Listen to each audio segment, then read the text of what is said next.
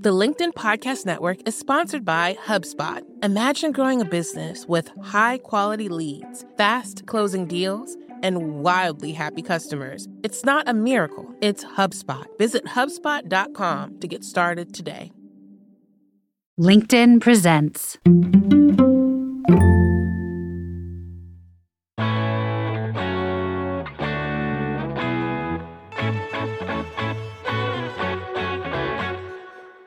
I'm Morra Aarons-Mele, host of The Anxious Achiever, and welcome to my LinkedIn Live.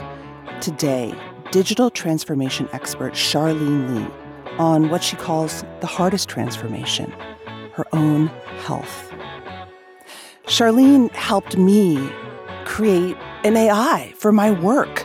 She took something that was mystifying and terrifying to me, I'm sure it is to you as well, and helped me see the inspiration and possibility for myself. For decades, Charlene has helped millions of people navigate the transition to a digital life.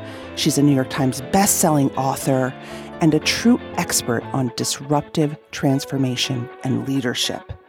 And so today, we talk about that hardest transformation, and most importantly, how to find the motivation to change and the courage to take a leap.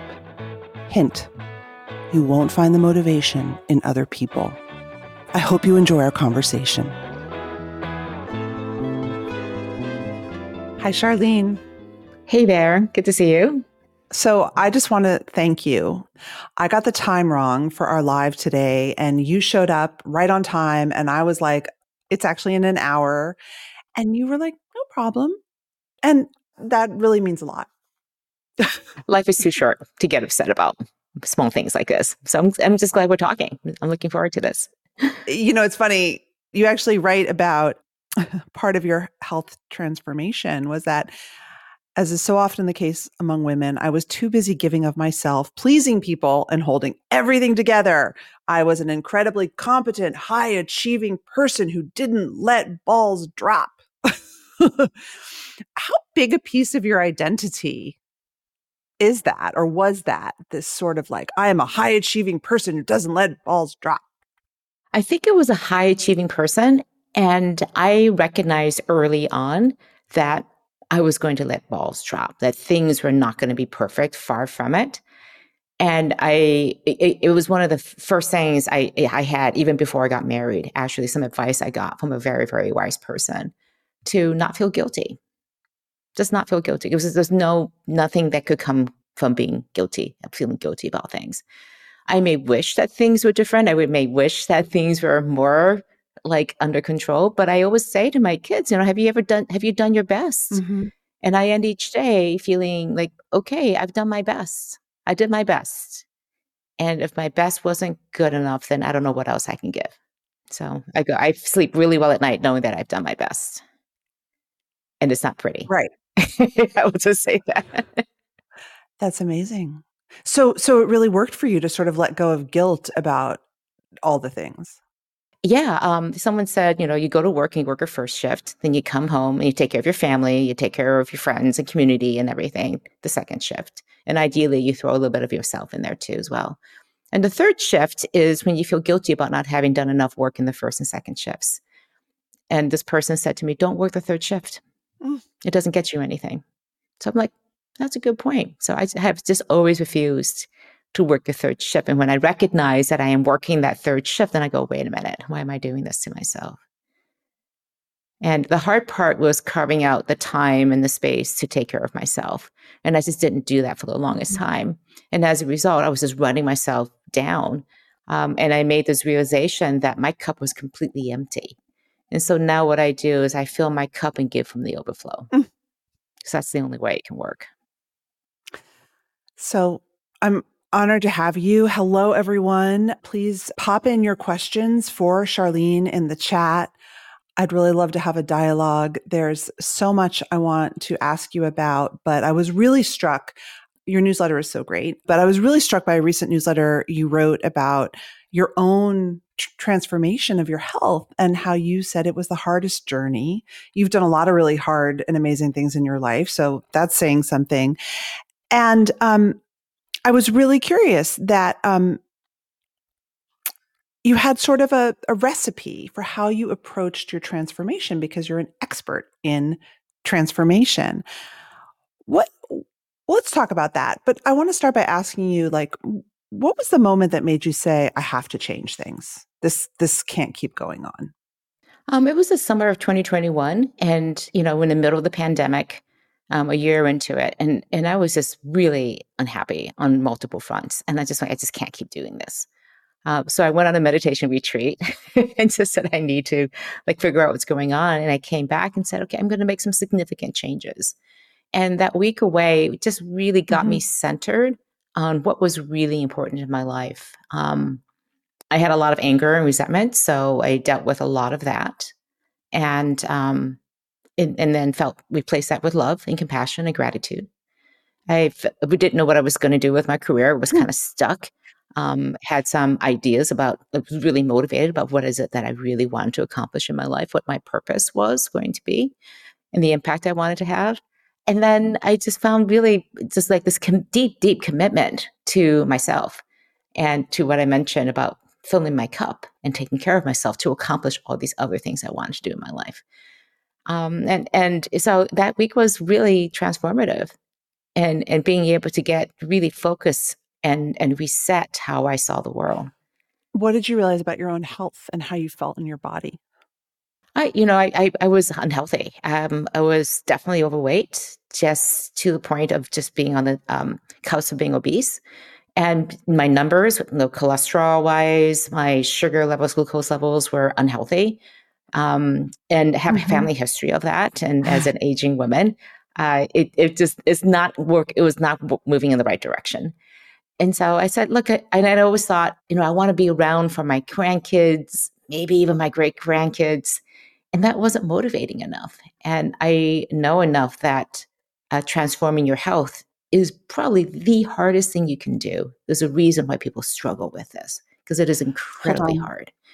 There are ways that we are wired, the ways our environments are wired, um, the way our bodies are just naturally configured, um, the ways our brains work that fight against this. And so to have that motivation and that focus to really significantly change it was incredibly difficult. You mentioned that the feeling of it wasn't going to work if I felt like I had to do it for other people. That wasn't powerful enough. But often we don't give ourselves the importance that we need. Saying I'm going to do it for me also feels feels you know, selfish. Selfish, yeah, selfish. Right? And my identity has always been, you know, do good. Uh, my upbringing, religious background, cultural backgrounds, you do good. You're, you're a good person. You you are you're going to do good things. And I found that that didn't serve me anymore.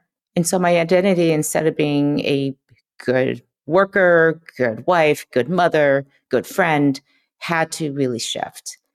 And what I realized is, is that my definition of good was defined by everybody else, not by me. And so, what did it mean to be good? And I'm like, you know, this this is no longer serving me. What I wanted to do was, what does it mean to be great?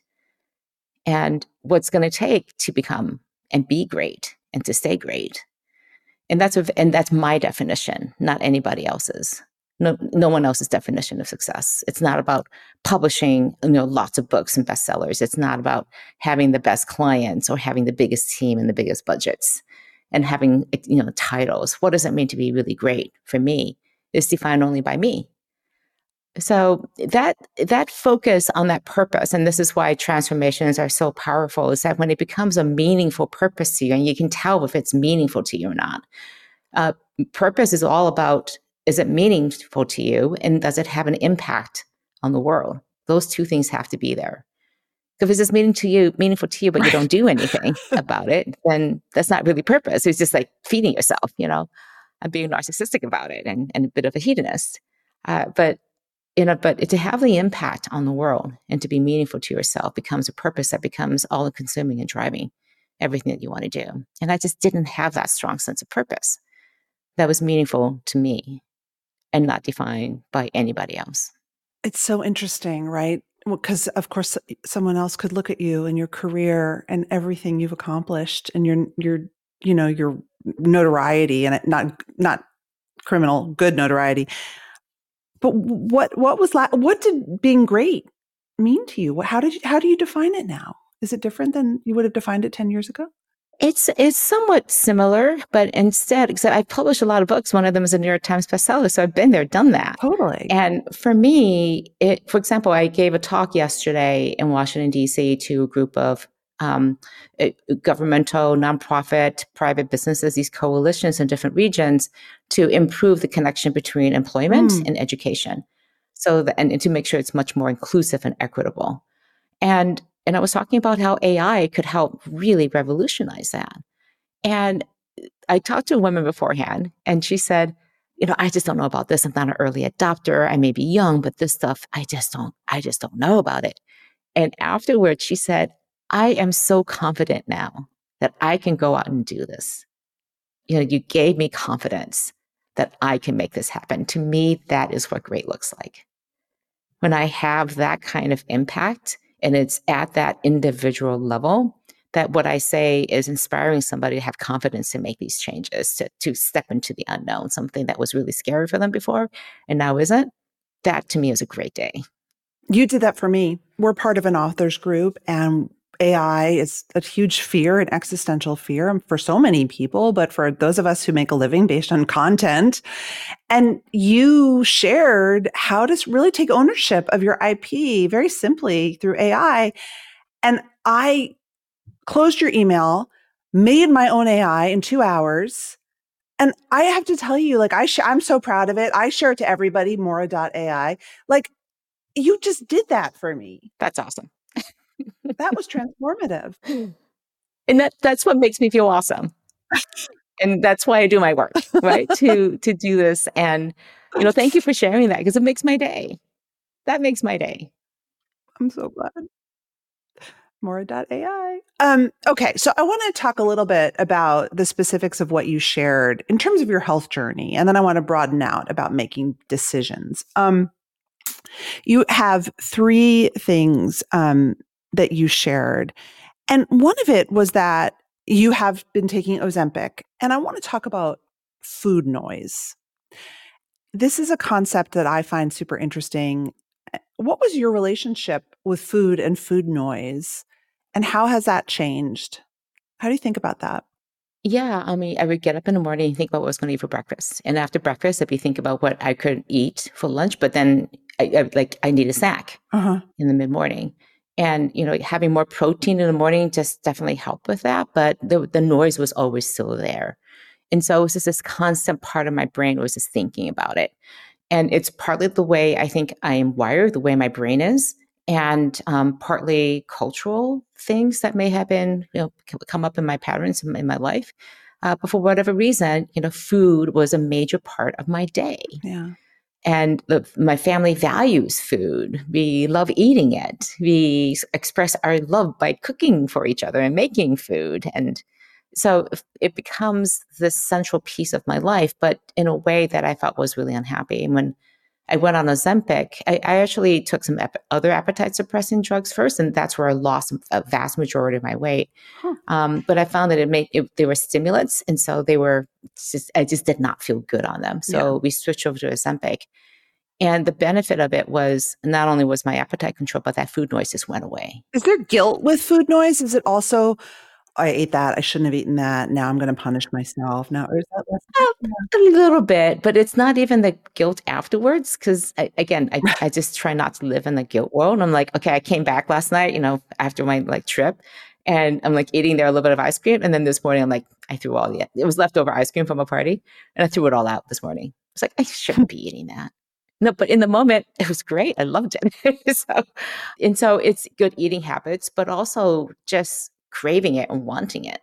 Um, and so it's I can tell um, when I go off of it because of various shortages. I mean, there are shortages right now, so I'm at that point right now where I'm not actually on about to start it again because I just got my supply.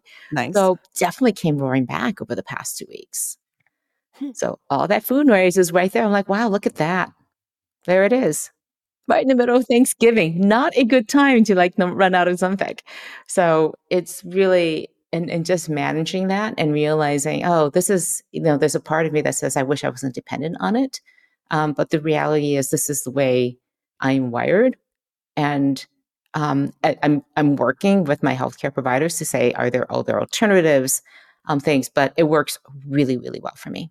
To me, I mean, I've I've had several people near me go on it, and the the instantaneous change in behavior and cognition, it, it's so chemical, like it's so clearly a brain thing to me because of the way that it just works instantly. Yeah, I mean, it just went away. It's one of those things where people are like, I can't believe you're on a Ozempic do you feel bad about that? I'm like, yeah. I need it in the same way that um, I would need glasses or I would need heart medication if I needed that. Or if I was diabetic, I would need insulin. And so this is, this is, um, you know, unfortunately, it's extremely expensive. Again, I'm trying to find alternatives that are a little bit more sustainable, yeah. but it works really well for me with almost no side effects. So I'm mm-hmm. kind of one of those poster childs for Ozempic. Yeah. Um, again, just it was right there on the cuffs. Like it was definitely pre-diabetic, moving in the wrong direction with my A1Cs. Everything I was doing between diet and everything, nothing was helping. And now I have a really healthy A1C. What else did you do to transform your health? Um, I, again, exercise mm-hmm. was a big part of it. So, um, do a lot of strength training and then trying to do more cardio. So, um, I just signed up to do a race in the end of March. So, oh. and, and I better get going on the training because I'm going to be really suffering if I don't get my act together. How long is the so race? That helps. Um, it's just a 5K race, but it's a Spartan race. So it's like climbing over obstacles and doing crawls under barbed wire and all those kind of crazy things. And fire. There's fire there's fire, there's ice, you know, obstacles and everything. And the reason why, again, I, I kind of like to put myself out there. And the thinking is if I'm uncomfortable with this, then I should do it. If I'm uncomfortable with this, then I should do it. Why? Um, because it's going to challenge me and make me grow in ways that I could never anticipate. Hmm. So if something's scary, I'm like, oh, I, you know, why is this scary for me? Why do I think that I can't do it? And everything um, that I, I, have some friends who do Spartan races. And I said, Can I do this? They go, Well, if you can't get over an obstacle or you can't do a rope climb, you do 30 burpees. I'm like, Oh, I can do that. I love doing burpees. So the the idea that I can do this race and if I have to meet every single obstacle and can't for whatever can't do it, then I have an alternative. Right. So I'm like, oh, I can do that and run 5K. I can do that. I'll get really muddy. Mm-hmm. I don't mind getting muddy. Um, I'll get a little bit bruised up and everything that can all be patched. But the challenge of that and to be able to, um, you know, use it as a goal to get really, really, really fit mm-hmm. uh, was really, really intriguing to me. And then you talk about sleep, which we all know we need to get more sleep. Yes, sleep. Sleep is a constant issue. we need more sleep. I have Alzheimer's in my family, so uh, sleep is especially important for cognitive health. So I, I wear an Oura ring, um, try to wear it every night. Sometimes I forget, and I track my sleep. And I have various buddies and people who we we, we check in um, regularly to see how we're doing on our sleep. Um, so there's a little bit of accountability there too. We we share our sleep patterns with each other, and so it's it's something that I I really take very seriously. It's something I I really try to make sure that I have great sleeping conditions. I've blacked out my entire room um, from light. Um, made sure that it's a comfortable temperature. Don't eat late at night. Last night was an exception um, before going to bed. And then um, just really try to see the quality of the sleep too, see and track what were the things that were contributing to not having good quality sleep, and then try to do that. Um, I have found recently that you know I'm a little bit anxious right now because I'm, I'm I got a lot of things going on between family and holidays and travel and writing a book. Mm. Really high kind of intense time. And so I'm seeing that my stress levels are higher thanks to the Oura ring, I can track that and that I really need to get more, have more restorative time for myself during the day. What works so for you? Taking breaks, taking deep breaths, meditations, just working that in more, more intentionally. Yeah, I was going to ask you if you had any advice when you're in an amped up time, right? Whether or not you run anxious as a person normally, but when you find yourself sort of just operating at that amped up level, how to what you do to sort of calm so you can sleep take breaths deep breaths like throughout the day yeah i have this habit and i started a long time like more than 20 10 years ago where between meetings i would take three deep breaths It takes no more than 20, 30 seconds. Just like an inhale, outhale breath, anything special? Three deep breaths, like from the belly, just three deep breaths. Um, when I was running teams and meetings, I would ask that we take a deep breath together before we start the meeting so that we could center and be present for each other. Because you're running in, like, okay, I'm here, I'm here. Everyone, let's take a deep breath. And it's so centering. It's just like, okay, we've arrived here. Take a cleansing breath, clear everything else away. Now be present. Look around, see who's here. Appreciate we're all here. Okay, now we're going to do some great work together. Just little things like that. Little things. Um, I've had a meditative practice of when I'm washing my hands, really slowing down and washing my hands, feeling the water and the soap, and taking some deep breaths. It does two things it calms me down builds in regular sort of meditative moments and it makes me make sure that I wash my hands really well. so very helpful during COVID. Uh, so it's a really, it's like a nice little practice and it takes, you know, just that little bit of time. But instead of something that's a chore, it's something like, oh, it's a reminder because we use the bathroom all the time yep. and we should be washing our hands all the time. It's a little reminder to just take a little minute, just a few seconds to take care of myself. I was talking to a friend last night who runs a clinic in um, DBT, dialectical behavior therapy, and it's all about mindfulness. And I and I said, you know, I've never asked you this. We've known each other forever. Do you meditate? And she said, no, but I have a walking meditation almost every day. I'm mindful as I walk into a room how I feel.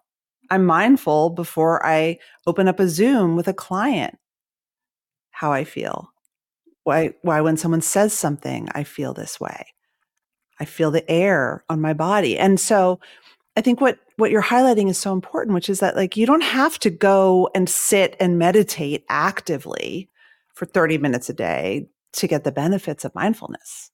Meditation and mindfulness are not the same thing. That's true. Mindful is about being present.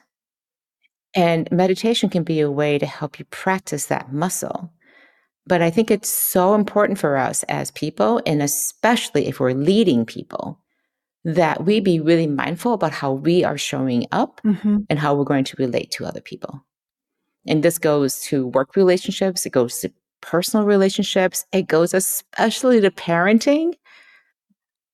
You know, for all the parents of teenagers, my heart goes out to you because it is so difficult to remain mindful when your kid is spinning and their whole job is to spin you up because that's their job as teenagers is to really push the boundaries of what it means to be in that relationship with the parent. And so they're training themselves and they're training us. And the, the, the worst thing you can do is to let it get to you and let those emotions and be unaware of what those emotions are. So when you can be mindful in that moment of stress and anxiety and tremendous conflict, to take a deep breath and like, I have a teenager they're going to do this. And I'm going to be the adult in the room right now. And that requires me not to spin out. That's their job. That's their job. Oh, God, I have two teenagers.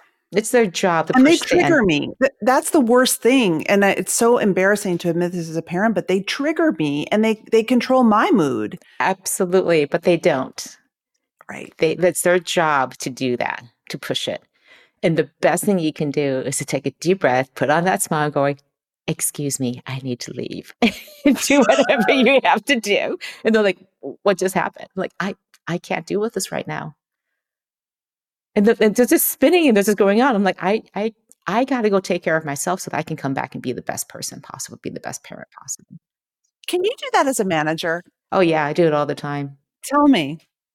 Yeah. So, you know, an employee comes up and just goes, blah, blah, blah. I'm complaining about this. This coworker is upset about that. You've done these things, whatever. And I'm just sitting there listening and I can feel myself getting upset and wanting to respond, but I can recognize I'm getting upset. I take that deep breath because we have that practice. I'm like, let's take a deep breath for a second. Or I actually will say to my kids, whoever it is, I'm being triggered right now. And I want to be the best person possible, best past parent, friend, spouse, whatever possible, I need a minute. And then do you do you leave or do you I sometimes you can just say, I just just give me a second here.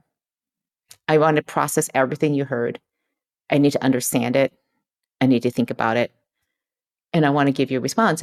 I may not be able to give you a response right now because I need to process it, but this is what I heard from you. Mm. Or I just need a minute to just center myself. Because when anybody is in that excited state, they can't hear, they can't listen. They're just exploding at you. So let them explode. Um, I, I love this whole thing when somebody comes to you and upset, you go, Do you want to be heard right now? Do you want to be helped right now? Or do you need a hug? Or distraction? Do you just need yeah. support? Yeah. So what is it that you need right now? What do you want from me? And so rather than assuming they just want to be helped and, and problem to solve, and this is so hard for me because I just want to solve everyone's problems. That's what I do. I've had to learn back and like, wait a minute. So what would be helpful for you in this moment? I did a podcast with Daisy Auger-Dominguez and and she says, you know, her her thing is, do you want me to witness, listen, help, or distract? And um, my husband and I started doing that. And we were actually we were in couples therapy yesterday. And um, he was talking about something that wasn't triggering me actually. It was about his parents. So and I ran into problem solve. And the therapist said, hold on a minute. Hear him, acknowledge his emotion. Don't rush into problem solve. Right? Because that's what we want to do. And that's, we're good at it. Right. And that's why I find mindfulness to be so helpful. Huh. It's to be really yeah. present, really understanding what the situation is before acting. So if you're mindful and you can check in and go like, I hear you, what would be most helpful to you? And just that one little bit of a pause to ask that one question. I hear you. I see you. I understand you. What would be helpful? Like, I just want to be heard. Okay, this is what I heard. And just to hear that back from somebody, to be seen and understood, like, oh, thank you so much. That may be all they need. Like, I need help. Okay, great. This is this is what I heard from you what help would be really supportive to you. And sometimes they just need that support or distraction or something. I, I, I met somebody recently, her family's all from, uh, they're all writers. And I said I was writing a book and she goes, call me anytime if you need somebody to procrastinate with. I'm happy to be your procrastination buddy. Because people are like, oh, you know, call me if like, you need some support. I can like be your accountability buddy to make sure you're right. She goes, I'm here for you if you need a distraction. If you just need to procrastinate, because I get it. You need to have that procrastination to like be able to process. And I'm like, thank you for seeing me, for understanding me that, you know, as a writer, like procrastination is a part of our lives and how we deal with it. So it's it was really grateful. I was really grateful to be seen in that way. I love that. I think you're also highlighting the power of the pause and silence in helping be mindful, but also in helping people feel seen and heard but you have to be mindful of yourself, how you're feeling. And so I, I whenever I start getting triggered, I'm like, oh, wait a minute. Okay, wait a minute, wait a minute. I, I need to pause, get myself centered. If I see somebody else being triggered, I'm like, let's pause, let's get centered because it's not helping any of us. I want to ask you a question about anger, if that's okay. You mentioned at the beginning that you had been dealing with a lot of anger a few years ago. And as you went on this sort of transformative journey, a what what helps you get rid of your anger? What practices? And also, did you find that your anger was intertwined with your own poor treatment of your health and yourself? It was all tied in, and um, yeah. it sounds so cliche, um, but if you have gratitude and appreciation and love for yourself, and for the people around you. makes the world a lot better. And so I was really angry. Um, and I wrote about this in my, my latest newsletter on Thanksgiving about how powerful gratitude is. And if I'm angry about a particular situation or a person behind that situation, it's really hard, but I practice gratitude towards that person. It's really, really hard. How? oh, so hard. So hard. But I realize that unless I can see that person for their gifts and their passions, I will never be able to connect with them. And I will just remain angry. But if I see them as this whole person and understand them, then I can start feeling gratitude, appreciation, even love for them um, in all the different forms that love shows up. Then I can work my way towards some sort of understanding. And the anger starts going away because anger is not a productive tool.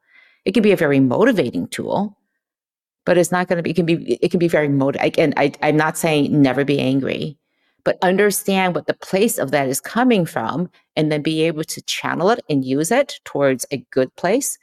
And it becomes a foundation to recognize what is wrong and then how you want to fix it. But if you absolutely want to fix it, you can't do it from a place of anger.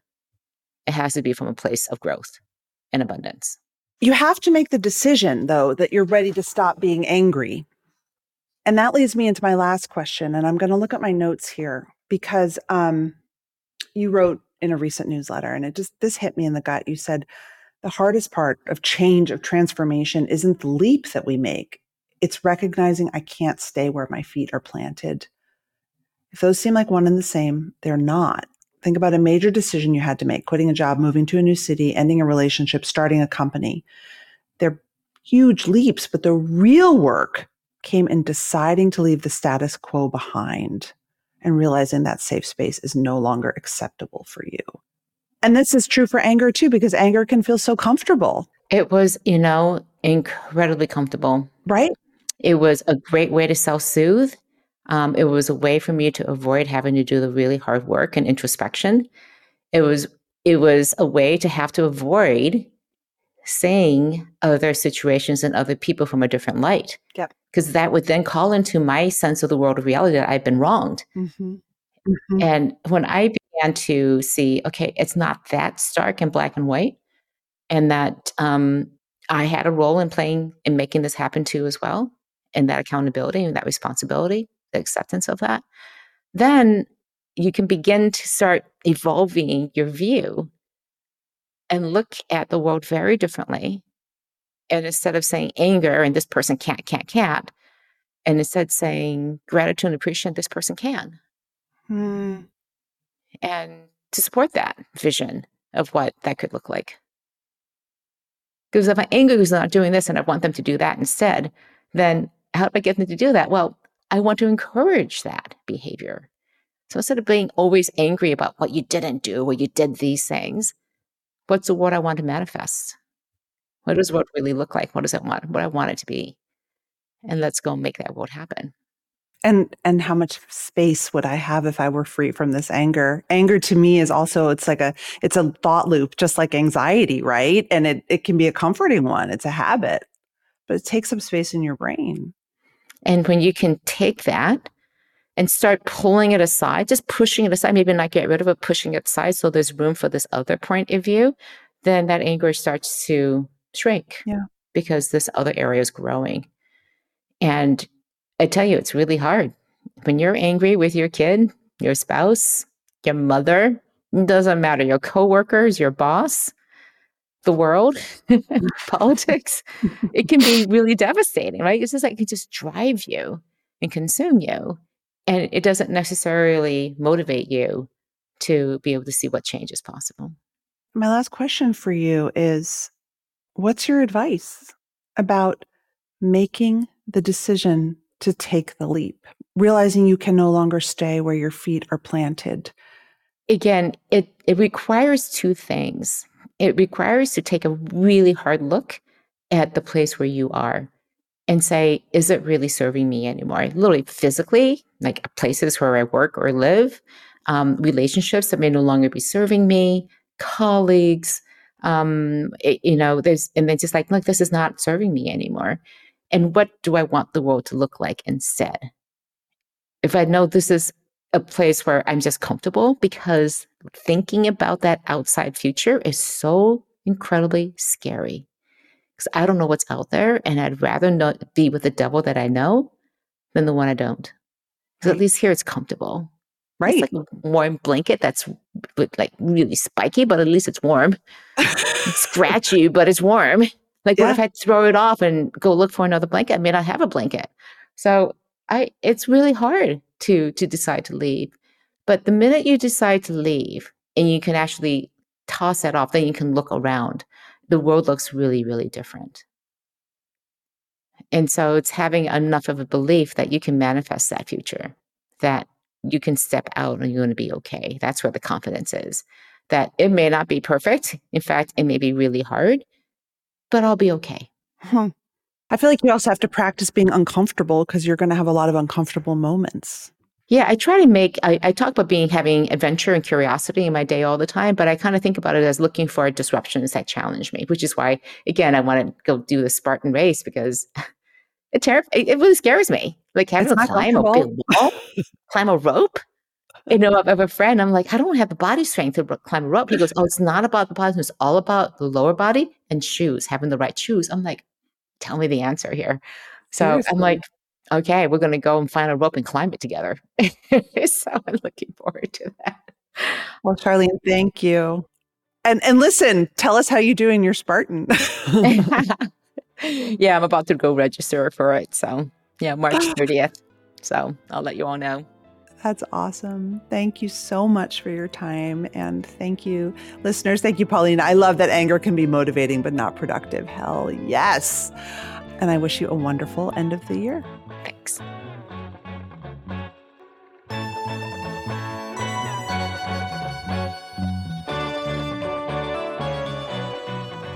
That's it for today. To hear more LinkedIn Lives, head over to my profile on LinkedIn where they're all indexed. You can subscribe to my newsletter too. And be sure to subscribe or follow the Anxious Achiever feed for more of these conversations, as well as my regular podcast episodes.